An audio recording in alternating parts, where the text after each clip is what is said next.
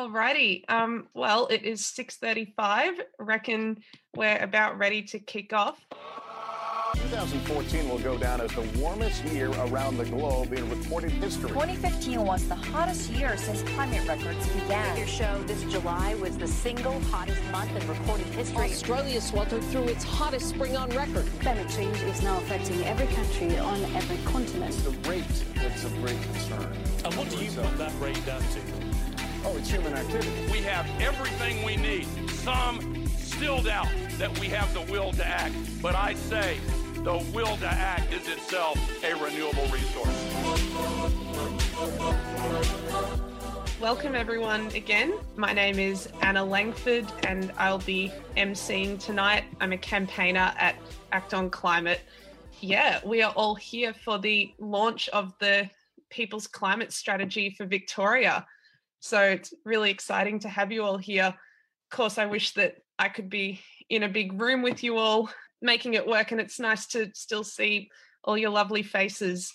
Tonight, we're going to be hearing from a bunch of amazing people and talking through how we can make this massive plan that we want to pull off work over the next few months in Victoria, part of our effort to make Victoria the national leader on climate action. Before we do that, I would like to pass over to one of our speakers, Neil Morris, for an acknowledgement of country tonight.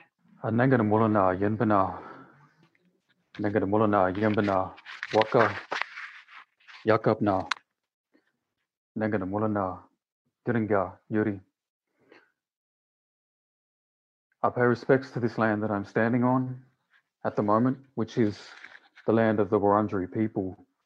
Acknowledge that their sovereignty has not been ceded. Acknowledge that their culture is still continuing, their law is still continuing, and these things are crucial for them, but they are crucial for all of us. And as a guest, myself as well, as a Yorta Yorta man, and also from extended uh, relations of the Kulin Nation of the Wurrung people, I'm very grateful to be walking upon this land and acknowledge that there is a footprint with my activity in walking here. It is a footprint that has been affected in ways which are also colonial.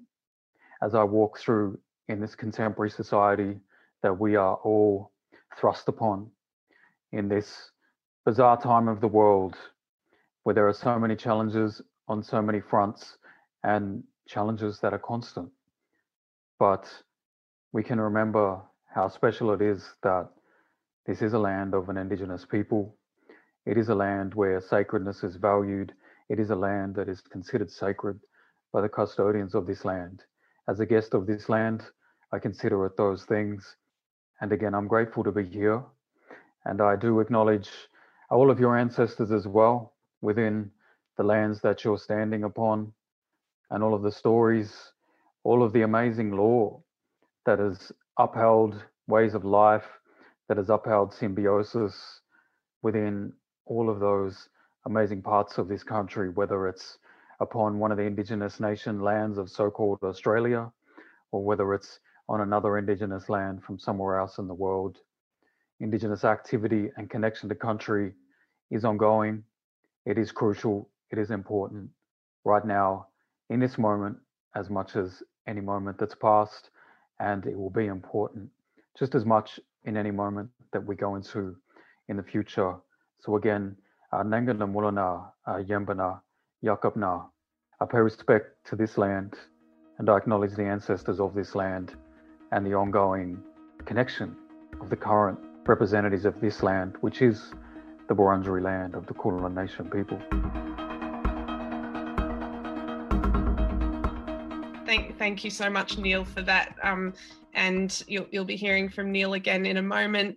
Uh, I would also just like to acknowledge that today is Mabo Day to commemorate land rights activist Eddie Mabo's long fight that led to the um, landmark overturning of the legal fiction of terra nullius that this land was colonized on the basis of. And uh, at Friends of the Earth, we note the ongoing struggles of First Nations people and know that we can't tackle the climate crisis without working to dismantle the ongoing colonialism and its impacts in this country, and that we must centre that as part of all our work, including for this climate strategy. So, Act on Climate, um, we've been campaigning for three years now to make Victoria the national leader on climate action. And this year in March, of course, as we were all locking down, our campaign for science based emissions reduction targets culminated in a big online push for um, Victorian climate ambition. Soon after the Vic government set those targets, the next stage for them is to write this detailed state climate strategy to enact the plan to cut emissions. And that will determine the level of ambition for our state over the next decade, which, as we know, is the crucial decade that we have to act on climate. But of course, the situation we find ourselves in is that the government is dealing with a pandemic and um, truly has its hands full. So, what we thought we'd do is take the climate strategy off their hands and throw it to the community so that we can write it. Of course, the plan was to go old school with, you know, town hall meetings all over the state, getting the butcher's paper out, but it's looking like we'll have to meet in this manner for a while longer, which is okay. You know, already figuring out lots of innovative ways to do it. Really excited about it. It's going to be like a big experimental exercise in participatory democracy over the next few months. And it's so exciting to have you all here as part of kicking that off. And so tonight we're going to talk about how we can make this plan work. And we've got five amazing speakers who are going to talk us through the plan and offer different perspectives on how to ensure that the strategy is robust, capable of getting us to zero emissions ASAP and leaves no Victorian behind. And then after that, we're going to have a Q&A.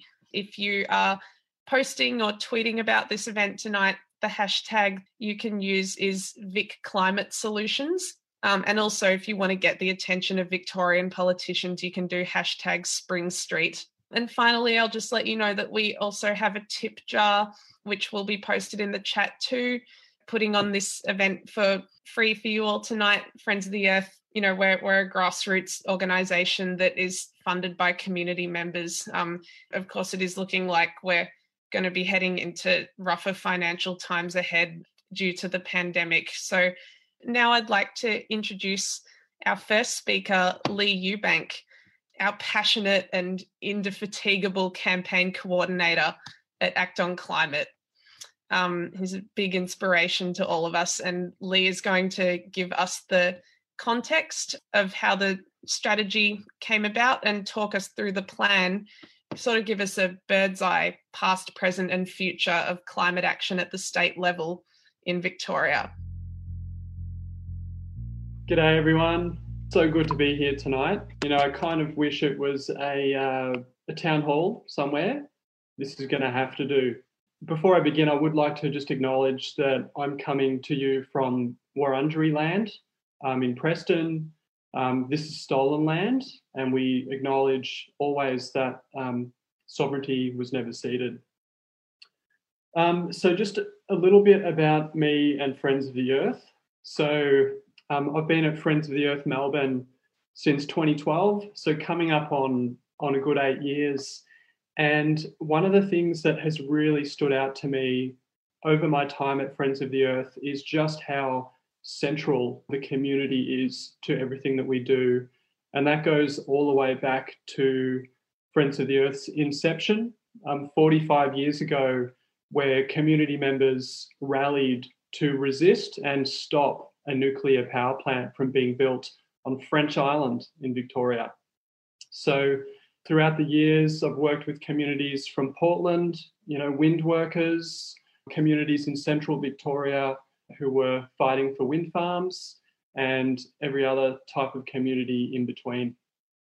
So we do have a bit of a problem at the moment. It's not going to be a shock to anyone. But when it comes to tackling the climate crisis, when it comes to cutting emissions and protecting communities from climate impacts, the federal coalition has been a major roadblock. You know, since Tony Abbott took the opposition um, from Malcolm Turnbull and formed a coalition government back in 2013, we've seen attack after attack on renewable energy and on programs that help us tackle climate change. And as a result, for the last six years, we've seen emissions increasing, and it's highly unlikely that we will actually be able to deliver our international commitments to the Paris Climate Agreement. And it's only this year that emissions have finally started to plateau by a very meagre 0.9 of a percent. So we do have a lot of work to do. But at the state level, we do have a very different story to tell. So in Victoria, we do have good news. Um, emissions are down, and by the end of the year, they should be down below 2005 levels by around 20%.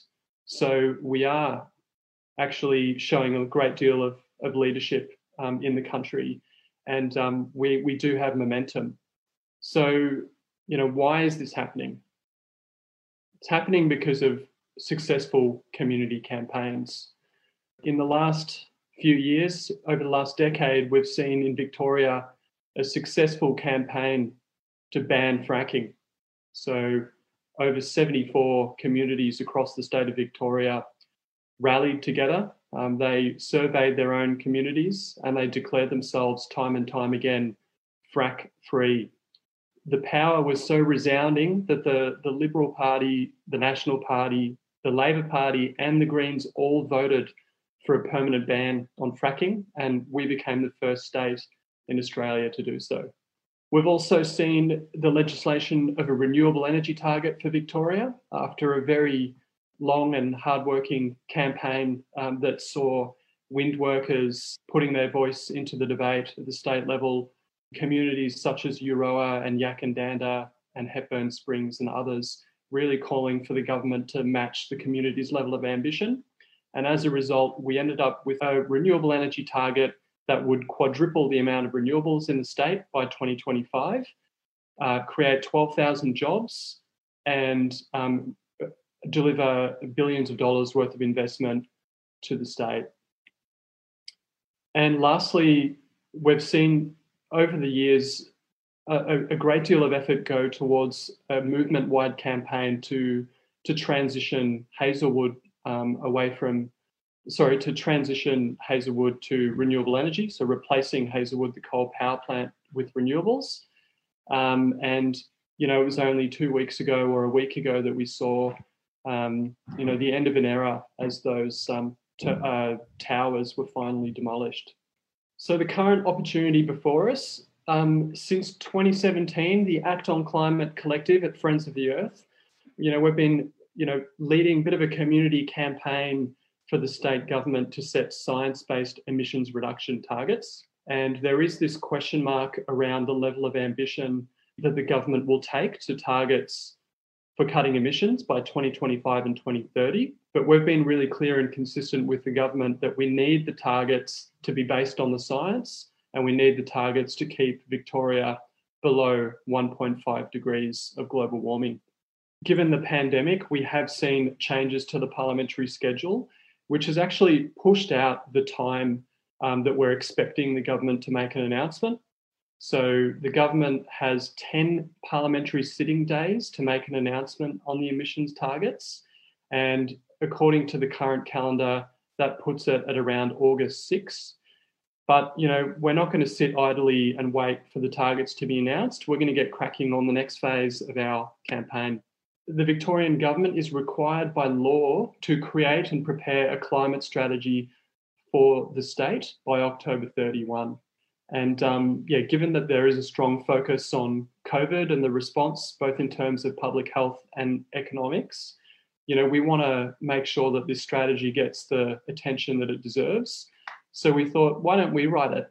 Why doesn't you know? Let's let's get the community together and let's write this plan. So we're taking the climate strategy off the government's plate. We're going to shape the first climate strategy and we're going to deliver it to the government. So, in terms of the strategy, it's worth just having a little bit of a look over what it does.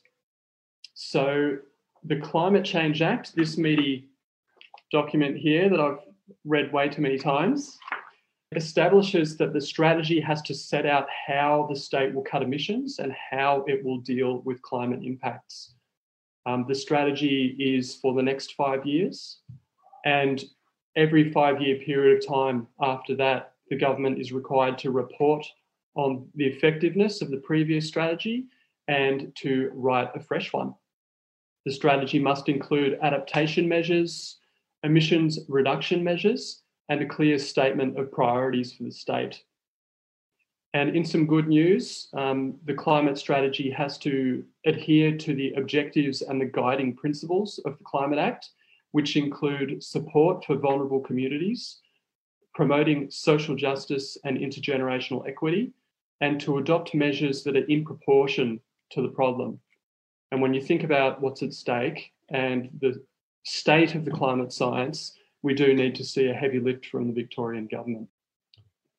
So, what we want to do, um, I'm really pleased that we have got Marco Bellamo later on to talk through the timeline and how we're going to approach this development of a people's climate strategy. From a bit of an eagle eye view, what we're going to do in coming months, we're going to need your help. We're going to be forming regional working groups. We really want to tap in and harness the local knowledge that communities have. Um, we want to understand the impacts that you're facing and the, the strengths and opportunities for your region when it comes to cutting emissions.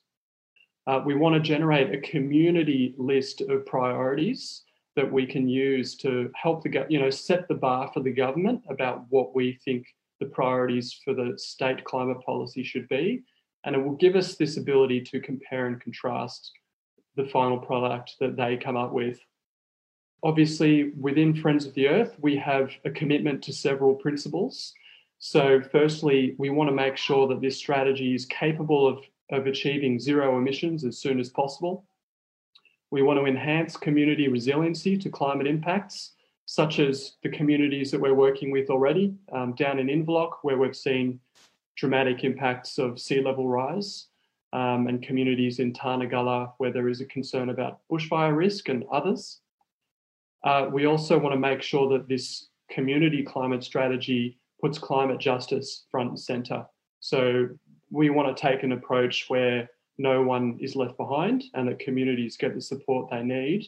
And also that, you know, when it comes to climate policy, um, we don't see inadvertent adverse impacts on, on various groups, whether it's First Nations people, um, young people, uh, pe- people with disabilities, and others. And finally, you know, given that we are in in a pandemic and you know we're expecting to have quite an economic shock, we do want to make sure that um, you know the, the ideas that we generate for Victoria's climate strategy really help um, create jobs and help provide communities with the support they need to to weather um, the economic shockwaves of the pandemic. So that's a little bit of an eagle eye view. Um, I hope I've managed to stick to time. I just wanted to say before you hear from the amazing speakers that we've got coming up um, that I'm really pleased that Neil Morris, um, Kate Auty, and Mark Ogge are here joining us tonight. They are a huge inspiration to me, and it's a real privilege and honour to to work with you in the push for climate justice. So, thank you.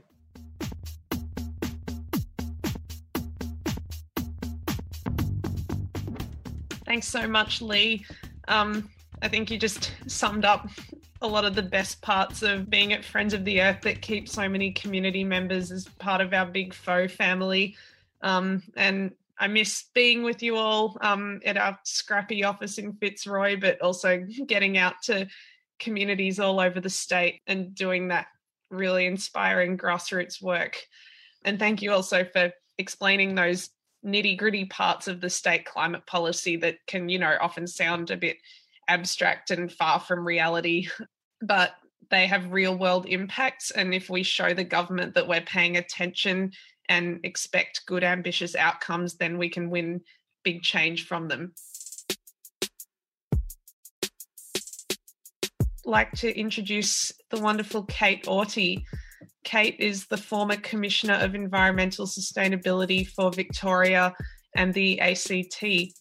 And after being the Victorian Commissioner for five years under the Napthine government, Kate resigned in protest because she wasn't allowed to use the phrase climate change. So Kate is a real national treasure and um, a legend to all of us at Friends of the Earth, and we're really excited to hear from you. So over to you, Kate. Gee, thanks, thanks, Anna. Um, that's a heavy load. I have to say, before I do anything else, just hello to Neil and acknowledging all the Yorta Yorta women who've been powerful influences in my life and enriched my life. And I just want to acknowledge the Taungurung people who are the people for this part of the world where I'm sitting tonight. So, Neil, if you could pass on those good regards to all of the aunties, you know them Rochelle, Nisi, uh, Greta, etc. Look, thanks. I was asked to talk about regions, and I think this is a really timely conversation for us. So, I'm going to talk about what we're doing here in Northeast Victoria. And I think it would be fabulous to have what Friends of the Earth is doing circulating out and percolating out to what we're doing here. So I'll tell you what we're doing and invite you to be part of what we are regarding as our conversation around climate justice and uh, community energy. Some years ago now, 2015, we had our very first Euroa Environment Series, and Leigh, you in fact came up to that, and I really would like to acknowledge Friends of the Earth for the way in which you've reached out to communities that are not necessarily your immediate um, besties, and it was great to have your people come up and be part of what we were doing. That Euroa Environment Series in 2015 has never been forgotten by the people in this town or this region, and they came from all over. They came from Seymour and Tatura, they came down from Wangaratta, and they came up from Mansfield. And that was because people were interested in what we were talking about, and it ranged from superannuation and climate change to the Paris talks to what was happening with the Murray Darling Basin Authority. That um, that meeting was, or those meetings were held over 2015, and we finished up with a meeting about culture and community and climate. And Auntie Rochelle Patton was one of the people who spoke at that last meeting in 2016. Since then, we've come back together as a small community with a with a vital interest in what we do about energy, because we see energy as one of the real justice issues for the regions.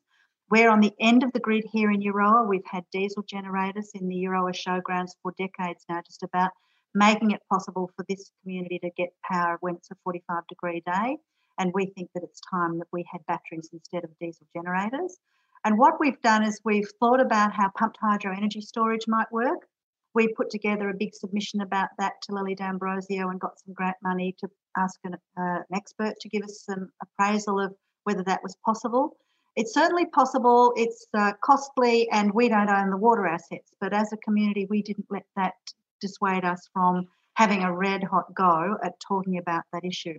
So, the first thing I would say is ambition is absolutely critical to everything you want to do, and you already know that. Our ambition in relation to pumped hydro energy storage was that we wanted to see what we could do, and we wanted to do it even when we didn't own the assets. What we did out of that was we learnt how to go about grant, getting grants, and we learnt that there was money out there, and we learnt that there was a subnational government that was interested in helping us do the things we saw we needed to do.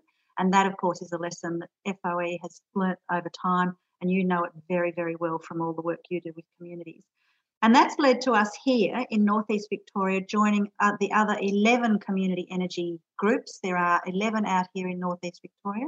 And our community energy group has got a significant grant from the current government here in Victoria to put together a community microgrid in Euroa. And that microgrid involves business and it involves people in housing and some people in social housing.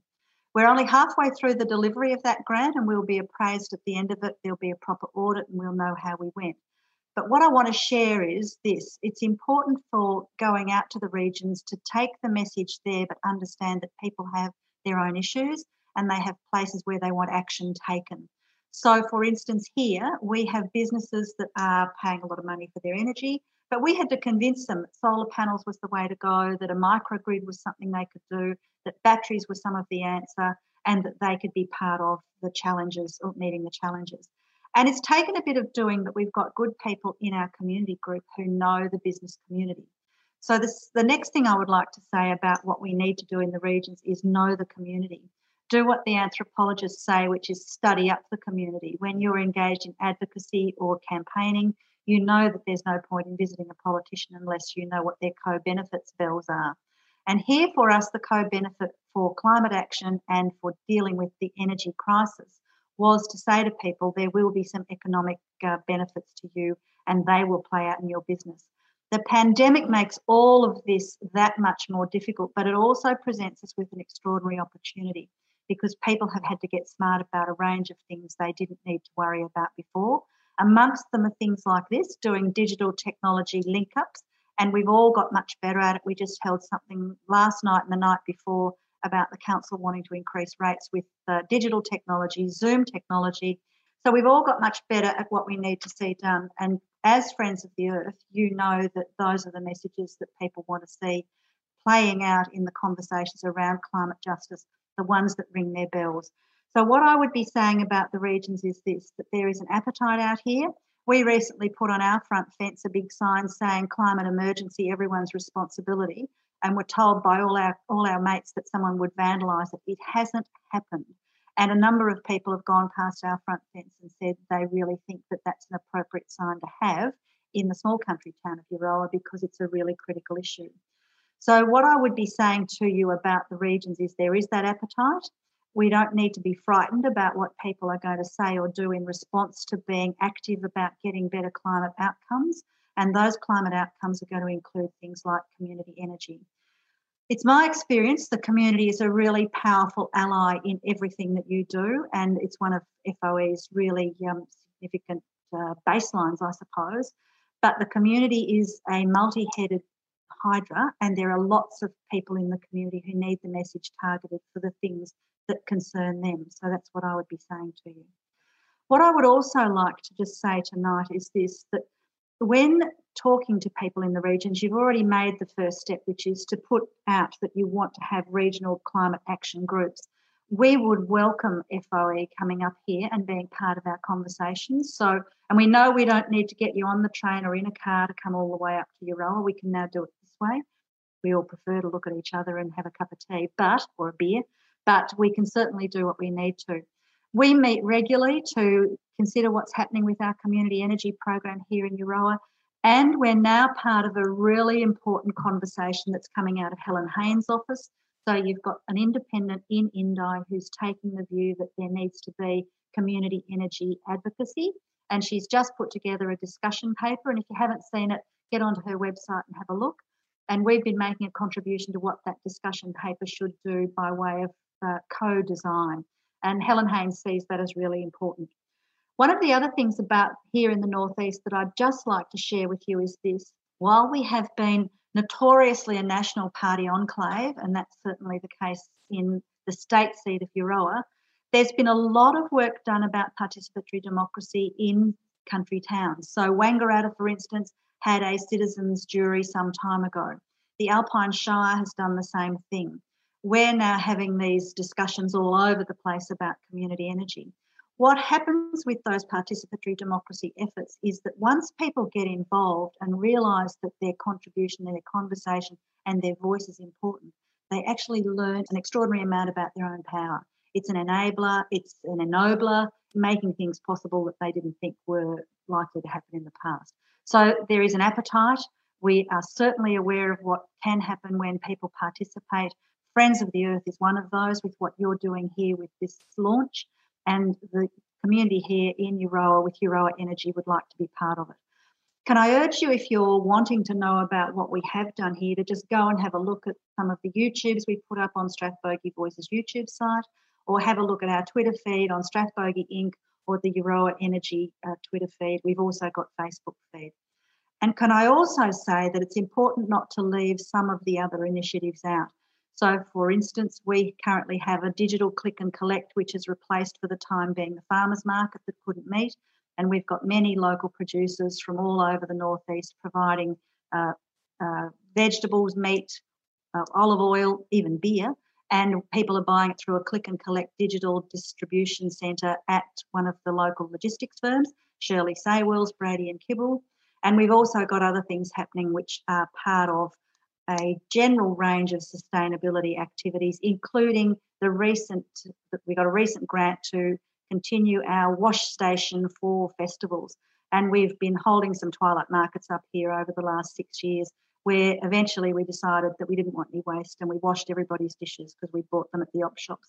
And we did it with our wash station, and now that wash station is actually going to be funded to the tune of $5,000.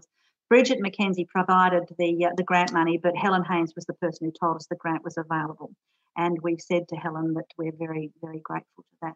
So there's a heap of things that can be done. They don't all appear immediately to be climate action, but they are part of the sustainability conversation, and you'll find people are keen to be involved in it. I hope I've come in under time.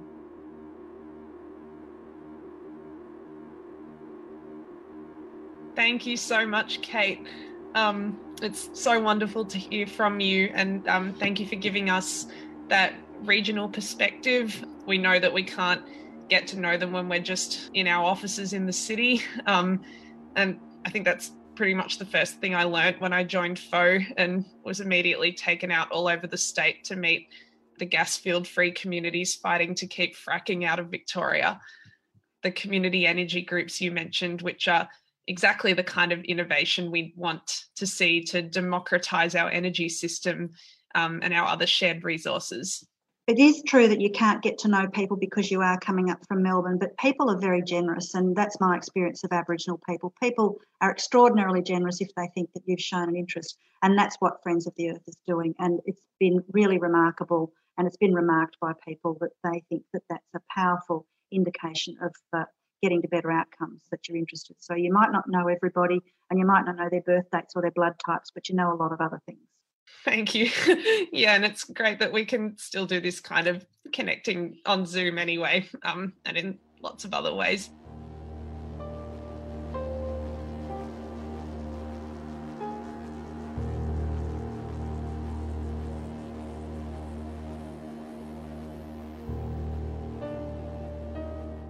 Our next speaker, Neil Morris, Neil Morris is a Yorta Yorta person and artist who uses his platform with Project Dreaming Now to raise awareness of the ongoing injustices that First Nations people are subjected to. And Neil's work extends out into community based action with a strong environmental and Indigenous sovereignty focus, as well as self determination and decolonisation. We're so uh, lucky to have you here tonight, Neil. Um, and yeah, take it away. Thank you again, Anna. Uh, thank you for for putting this event together tonight. It's something I value is the contribution of community from all levels of community, from all uh, walks of life, having an understanding, having information, and being informed about certainly the First Nations experience and the First Nations perspectives in relation to not only environmental impacts and environmental futures, but also the broader spectrum, the Indigenous journey, but also the Indigenous present as well. And so, in saying that, I do want to acknowledge that it is an incredible day to reflect on, to think about Koiki, aka Eddie Mabo, um, on this day, on Mabo Day, and I want to acknowledge the incredible work that he's done uh, historically for the rights of First Nations people to go forth with a challenge to the notion of terra nullius so rigorously and vigorously was such a heroic uh, journey that he went through. The journey that he went through was also and is also an ongoing one that my people, the Yorta Yorta, know very well. We went for a native title claim uh, many years ago and it was not successful. The understanding and the appreciation of the native title uh, legislation is certainly one since that point in time that perspectives about it have evolved and they look uh, different. But at the time, it was a big thrust, and it was a thrust ultimately about the empowerment of my people, the Yorta Yorta, in the management and the empowerment over uh, the ability to connect to and help our country to prosper and ultimately our people to prosper. And doing that in respect of our ancestors and the amazing work that they did before us, such as Uncle Doug Nicholls, Auntie Marge Tucker, Uncle William Cooper, and so many others. And this story is certainly a story that's echoed across this whole land. It's echoed across uh, so-called Victoria across all Indigenous nations, the fight for empowerment, the fight for self-determination, and as many are finding their voice within currently, including Yorta Yorta people, the fight for sovereignty, the fight to not necessarily ask for a seat at the table to participate in decision making, but to be the governor of the table to determine decisions that are necessary and important for the country that our people have been custodians of for thousands and thousands of years. And so here we are, we're in a very interesting moment in history. We have 25 million plus people now living in so called Australia. And there is a journey that, with First Nations people as a minority population of 3% of the overall population, it is like going up against a tidal wave to do all the work yourself. And so we are here in a moment in time where allyship is crucial as well. And this is where you all come into the picture to understand what it is you can do to support the First Nations position, which ultimately, in supporting the First Nations position, I always say that you're supporting the greatest opportunity for survival for yourself and your families as well, in enabling uh, practices which are known to work for thousands of years successfully, and also going on a journey where maybe there can be new practices born that are done out of collaboration between First Nations people and others. But from a First Nations perspective, having that opportunity to lead these decisions that are made, this is something that is crucial.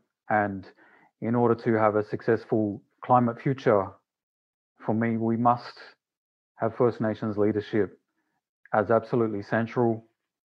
And as Kate suggested in her talk, and Kate is a great ally of my people, and I appreciate the work that she's done with elders from my community historically as well. Is that if you empower a First Nations person to lead, there's a good chance we're going to ask other people what their perspectives are and how they might think that that could be of value.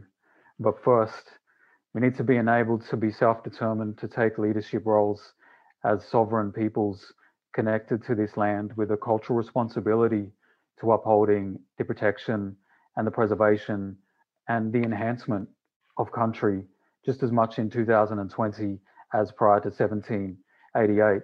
So I'm just going to wrap up with a few things that I wrote down as a few notes as well, uh, additional to what I've just said. Um, so certainly empowering First Nations land management practices is absolutely crucial. Most of you listening have probably been familiar with talk around Indigenous fire practices and certainly with the catastrophic fires that we had this last summer. Um, it's certainly, um, it's beyond pressing and there's evidences there of First Nations burning practices that can mitigate the challenges that are present of climate issues and it can lead to uh, better results for the future, better opportunity for the future uh, for us to survive because ultimately what we're talking about here is survival. Supporting economic development for First Nations people in a variety of uh, aspects of land management, in a variety of aspects of green energy uh, business platforms as well. Understanding that whatever activity is going on within the environmental uh, management spaces and the green energy spaces and climate uh, future spaces that First Nations leadership is crucial, whether that's out on country or whether that's within big business that might be happening in the city that connects back to First Nations land management. Elevating First Nations voices within your existing organizations, creating that space, resourcing that space so that there can be decisions made that have been done in a manner which is giving greatest opportunity for our thorough strategies to be put together from First Nations people. That's a key activity. And um, First Nations research is another one. Supporting First Nations research are not only to demonstrate how climate change um, has impacted on things, which is crucial. It is really important to get the message out there that climate change has impacted on uh, very sensitive species important species. For my people, an example of that is Bayadera, the long-necked turtle. There are so many other species that have been impacted that are sacred species for our people by climate change. It's important to document that. It's important to understand that there's also mourning attached to that. And with these collective mourning activities, we create opportunities as well, create opportunities for discussion, create opportunities for connection, for all of us to understand and to mourn thoroughly, to become more galvanized through these processes, to be more vigorous in our approaches towards working in these spaces, moving into the future. And, um, you know, there's other ones such as our water use, thinking about the use of water currently how much of that water is being enabled and empowered um, to go into the hands of First Nations people to develop our strategies around climate, um, whether that's the development of, of First Nations business initiatives, but it could relate to another kind of economic enterprise for First Nations people, which leads to inspiring activity. This is something to be remembered is the inspiring land that we live on, the inspiring stories that we live on, and there are so many ways that First Nations story can be captured and can be empowered to be developed and to envelop us as a broader society to help us keep a clear vision for the future and a clear understanding of this ancient, powerful, sacred place that we stand upon. So I'm going to wrap it up there. I've touched on a few things, and hopefully, uh, more than anything, that leaves you with a bit of food for thought. It helps you to consider a couple of different options in how you can think about your contributions uh, to these documents that are going to be pitched to the state government. A lot of great work is being done in this space already, but um, we can certainly have more work being done. And the more people have a collective understanding of what their contribution can be to supporting First Nations self determination and First Nation sovereignty, it's certainly a positive thing for all of us. So, again, uh, thank you for, for enabling me the opportunity to share some words today and I really look forward to all of the work that is going to go into this documentation and certainly uh, the ongoing uh, work between First Nations groups and for and thank you to them for their incredible solidarity that has been uh, non-flinching for countless years. We are very uh, grateful for that as Yorta Yorta people, as our other mob, uh, no doubt, that have done incredible things with FoE. Uh, thank you, everyone, and thank you, Anna, as well, for facilitating tonight. Thank you so much, Neil, um, for that presentation and for um, joining us to talk tonight about this really important issue. It's so wonderful to have you here and, um, yeah, pr- provide like a, a, lot of those uh, ways of thinking about um, even like the things like the the resources and elements um of this land like the like the water that is still for the most part um not controlled by first nations people and um and as we see for the most part not being utilized in a way that um, is allowing us to continue living in a sustainable way. Um, and yeah I'd just like to acknowledge of course that while the global media have been gripped lately by the stories of um, horrific police brutality in the united states we have to remember that um, here we have our own history and ongoing happenings of that um, and that we must center first nations uh, people's voices in these conversations about how we tackle climate change because they are already one of the hardest groups being hit. Um, and yeah, you've just really made me think about how our Western worldview of treating the earth as both like a mine and a dumping ground historically um, is, you know, that's what's got us to the crisis that we're in. And um, it's going to take a lot more than just policy changes and um, and the like to get us out of that. It actually involves us um, taking a step back and being humble and acknowledging the need for fundamentally different worldviews um, as have existed for tens of thousands of years already. So thank you so much um, for for joining us tonight and giving us um, your perspectives on this. We um, we can't wait to work with you in the coming months. And finally, I would like to introduce our last guest speaker for the night, Mark Ogge. Mark Ogge is Principal Advisor on Climate and Energy at the Australia Institute, and he was a former director at Beyond Zero Emissions, which has conducted a similar community sourced climate action plan as we're aiming to do now with the People's Climate Strategy. Um, Mark also joined us at a forum uh, maybe a month ago on um, moratorium on onshore gas being removed in Victoria to give his insights on that. Um, so we're really grateful to have you join us again tonight. Take it away. And I'd like to also acknowledge the traditional owners, past and present, who, of course, uh, never ceded sovereignty. Um, thanks heaps, Anna and Leigh, and everyone who organised it. It's always great to um, to speak to people at Friends of the Earth, and it's great to see such a big turnout. So, uh, Leigh asked me to speak about the, um, the Zero Carbon Australia project that we did with Beyond Zero Emissions many years ago now. I think we started it about 12 years ago. And um, yeah, because it's, it's a bit different to what you're doing, but I think there's um, maybe some uh, parallels and, and insights that, that hopefully will be help, helpful with um, the project, the great project that you guys are taking on um, at the moment, uh, which we, which I really which I fully support. I think it's fantastic. Back in 2008, I was uh, working with Beyond Zero Emissions. But basically, we started with a problem. The problem was that we were aware that there was this massive in, impending climate crisis, and at the same time, governments and industry and people who were, you know, basically running the country were doing absolutely nothing about it. But in fact, worse than that, they worse than doing nothing about it, they're, they're actually entrenching the problem, entrenching the kind of activities and industries that were causing the problem in the first place.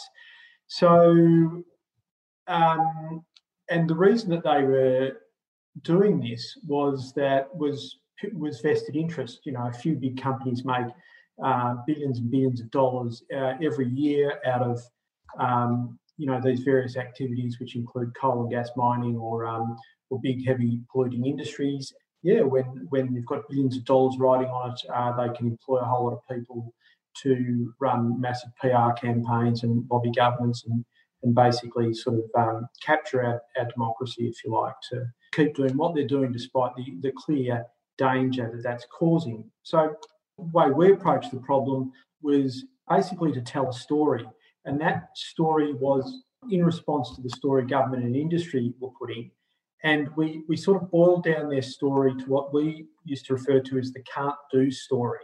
So the story, you know, everyone knew how bad climate change was, but their story was, well, yes, it is terrible, but we can't really do anything about it because, um, you know, renewable energy can't uh, provide the power and it's um, even if it can, it's just really hard and too expensive. So um, you know we can't do anything. So let's put it off um, till down the track, which is kind of what's happened anyway, I, I, guess. So we decided to counter that with what we used to refer to as the can-do story, and that story had kind of two elements to it. And the first element was um, was just the the was basically an empowering story about what we can do. That yes, we can actually act decisively on climate change and we can win. Um, that we have all the solutions available to us now. We've got renewable energy, we've got um, all of these commercially available, ready to go technologies, and we can roll it out and we can actually um, deal decisively with this problem and um, and uh, make a huge difference to the well-being of everybody in Australia and everybody in the world. So a kind of a, an empowering, um, what we refer to as can-do story. And the uh, the way we so the, the, trick is, you know, you can kind of tell whatever story you like, but you have to have a way of telling it. And the way we told it was by um, by articulating a really kind of concrete plan about it. So really describing in detail, you know, how many wind turbines, how many solar panels, how many jobs, um, you know, how many mirrors and doing all the energy modelling and all of that kind of thing to really sort of describe in a very concrete way um, a path forward. And back then, that really didn't exist. So it was kind of putting a story out there that people could actually um, say, yes, there's a course of action that we could actually uh, run with and, and actually save this really uh, dire situation. And to do that, we recruited a whole bunch of basically engineers and some people who worked in science, mostly young people, but not entirely. So people with the actual expertise. And we set up a big project where we had a wiki page and we basically had a big table of contents and that told the story we wanted to tell. And people with expertise worked on specific areas that they had expertise in, whether it was energy modelling or electric vehicles or solar power or wind power and all those kinds of things. And we put together the Zero Carbon Australia plan, uh, which we released in 2010. And it's all a bit in the distant past now, but it was actually a really kind of important thing because until that, the idea of 100% renewable energy or zero emissions wasn't really out there. Like back in those days, people were talking about, like a 20% cut in emissions and that kind of thing. So we really, we basically were trying to move the Overton window, if you like, from kind of a dismal ambition of 20%, which really wouldn't make any difference anyway, to doing 100% and acting decisively and actually um, having a shot at saving the planet. So, uh, and, and, and as Leigh was saying before, you know, something that is actually in proportion to the scale of the problem, to propose something that would actually solve the problem. And that's one of the things I think is really key. You've got to be really talking about something that will solve, actually solve the problem, because if you don't, um, the Overton window is way back on the other side of the in the kind of can't do uh, zone, and um, and you won't inspire anyone. You can only inspire people if you if you're proposing something on the scale that will solve the problem. But a big part of the story, and I think this is where it's kind of relevant to maybe what you're doing, is that an important part of the story was the way we did it. So we got ordinary people. They were ordinary people, you know, engineers and scientists and people who worked in government and industry. So people with with a degree of expertise and, and this expertise, you know, we needed that for the kind of work we're doing. So that might not be necessary for what, what you're doing. You know, we, we just needed that to, to because we were doing such a kind of a technical thing on one level, even though the whole thing was about telling a story, it was quite technical and it had to be a compelling and real story. The fact that we got ordinary people and that they got on with it themselves allowed us to tell the story of Governments in industry are not doing anything about this. They're failing and they're actually blocking it. So, ordinary people, engineers, scientists, people who work in industry, make stuff happening, are actually getting together and putting together a plan about um, how we can actually get on and, and fight climate change. And that story in itself worked really, really well. And just a, a quick, funny story that happened. So Matt Wright, who I was work, working with on it at the time, he's, a, he's an absolute genius, and without him, none of this would have actually been possible. We had a first shot at this where we hadn't really got the program together and didn't have enough people working on it, and and so our first draft of the Zero Carbon Australia plan was um, uh, pretty disastrous and a bit embarrassing. And um, anyway, Matt uh, leaked it to a journalist, Paddy Manning, at the time, and Paddy wrote an article about it, telling that story about all these engineers coming together and um, to to put together this report. And he put it in the he published it in the Business Age, and the uh, and so it read really well. And uh, our first major donor read it and called up the next day and gave us twenty grand, and that kind of kicked us off in terms of funding and, and really made so much more possible. But the funny thing was that I was furious with Matt for leaking it because the thing was so embarrassing that, you know, had Paddy ever actually opened it and read it, um, it would have sunk us right from the start. But anyway, that was sometimes you've got to be uh, you've got to be bold about these things. So, but what I'm trying to say is the is the story about what we were doing and the way we were doing it with community involvement, with ordinary people getting on and doing stuff was a powerful story that really kind of pushed us along. And over time, that worked super well because we got we drew in um, hundreds and hundreds of volunteers. Many of them were like these young engineers who then who were kind of you know real true believers in this stuff, and then went out to work in industry and government and actually have an influence in all of those fields. Um, we also had um, we trained up people all over Australia to do talks. We did many hundreds of talks around Australia. In Sydney, Malcolm Turnbull launched it. In Brisbane, um, the then Premier Anna Bligh launched it. So it, it had a huge amount of um, impact, I think, at the time, and it got a huge amount of media, largely due to a very talented young uh, media guy we had on board at the time, Leigh Ewbank, who uh, really smashed with the media for years on that. And I think it really, pro- probably even internationally, just got the idea out there that you know you could, you know, these ideas around 100% renewable energy and zero emissions um, and all of that kind of thing. It certainly played a big, a big part in that.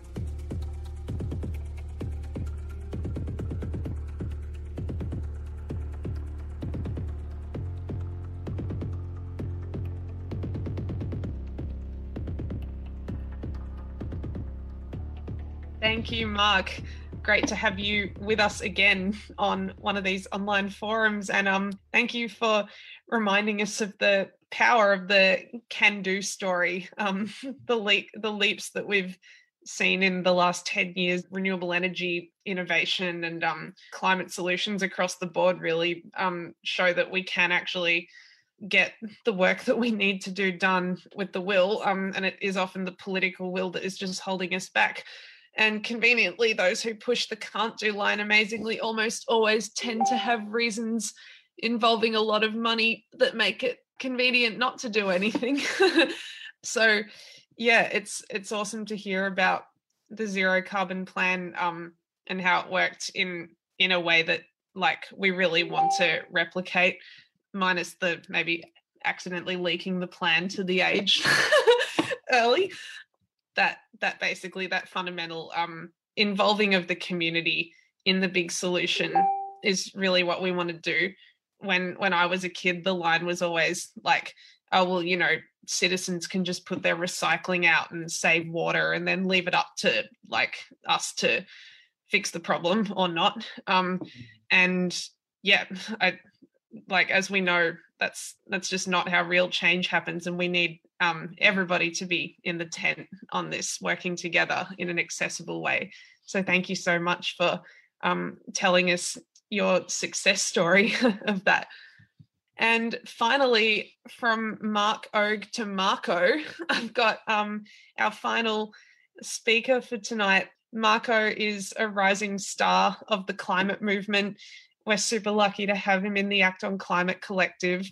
Marco gained a reputation for his passion and commitment to climate justice and won the respect of people of all ages.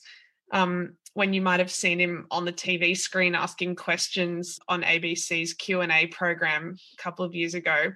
And today he's coming to your computer screen to give us a rundown of the timeline of how this climate strategy is going to work over the next couple of months and the phases that we'll go through.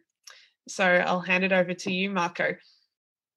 Thanks. And thanks so much for all the speakers so far. It's been really amazing. And firstly, I would like to acknowledge that I'm um, speaking here from the lands of the Bunurong people of the Kulin Nation and pay respects to their elders, past, present, and emerging. Yeah, the People's Climate Strategy, it's kind of um, divided into five phases. Um, first being outreach and recruitment. As mentioned by the previous speakers, really this is coming from the people, it's coming from the community. And that means we need to get community on board and the people on board. So that's a really big phase, and we really need people to jump in and start reaching out and recruiting in their communities. The next phase is the climate impacts and problems. So that's looking at the current impacts that are being faced and the high emitting sectors and how and identifying them so that we can move to the next phase, which is the solutions. Then putting the plan together is obviously a big phase again, um, involving a lot of brainstorming, creative decisions making, and amongst communities, and then obviously making it reality is the most important. Um, so it's going to be huge. It's great to see so many people here. Beautiful. Thank you, Marco, so much for showing us the grand plan. And so Marco's given us a rundown of like the big thematic stages of the timeline of this strategy. Um, we have some immediate next steps as part of that to kick it all off, which I'm going to throw back to Leigh and Marco to outline um, so that we can leave you all here with um, something to do straight away and um, get everyone involved. So I'll just pass it back to you two to talk us through that. Awesome. Thanks so much, Anna. And thanks, Marco. It's so good to have um, the next generation of climate campaigners in the team and um, skilling up for the, the long journey ahead. Yeah, firstly, you would have seen a few links go through the, the chat of the Zoom.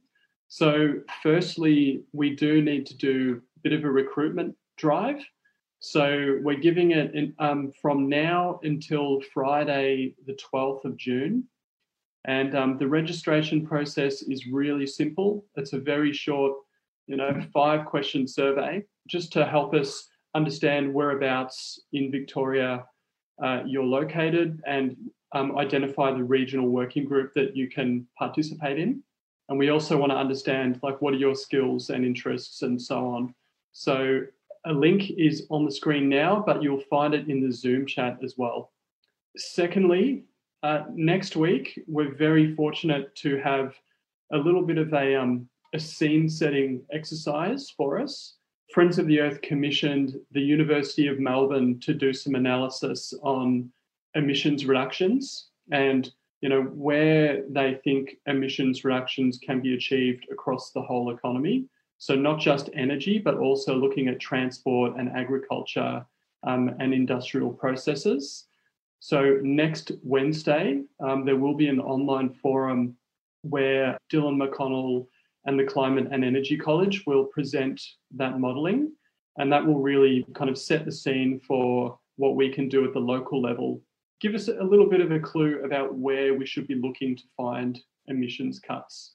Third, you know, we're a grassroots group. We run on the smell of an empty muesli bar wrapper.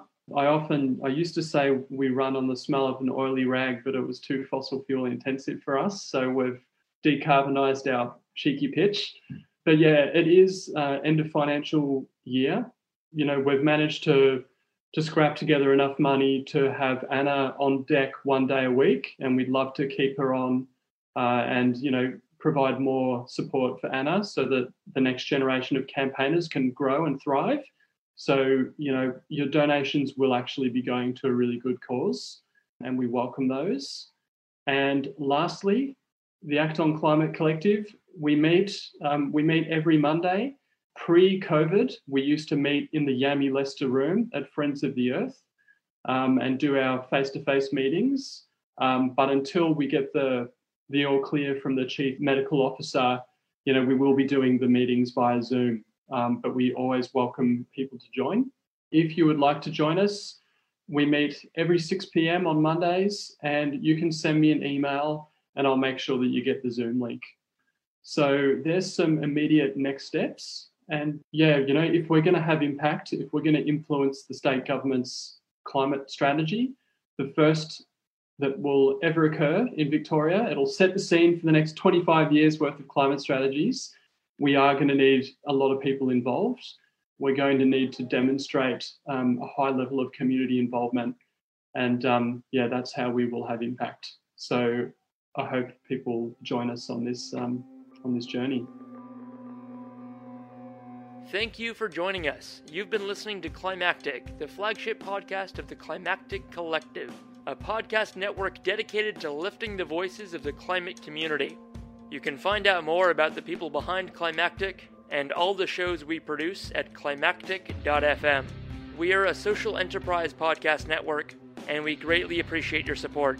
You can find a link to our Pozible where you can support us directly in the show notes of this episode or from our website.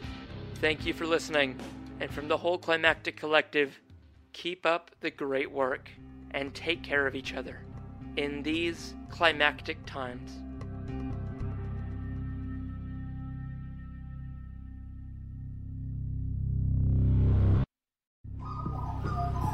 The Climactic Collective.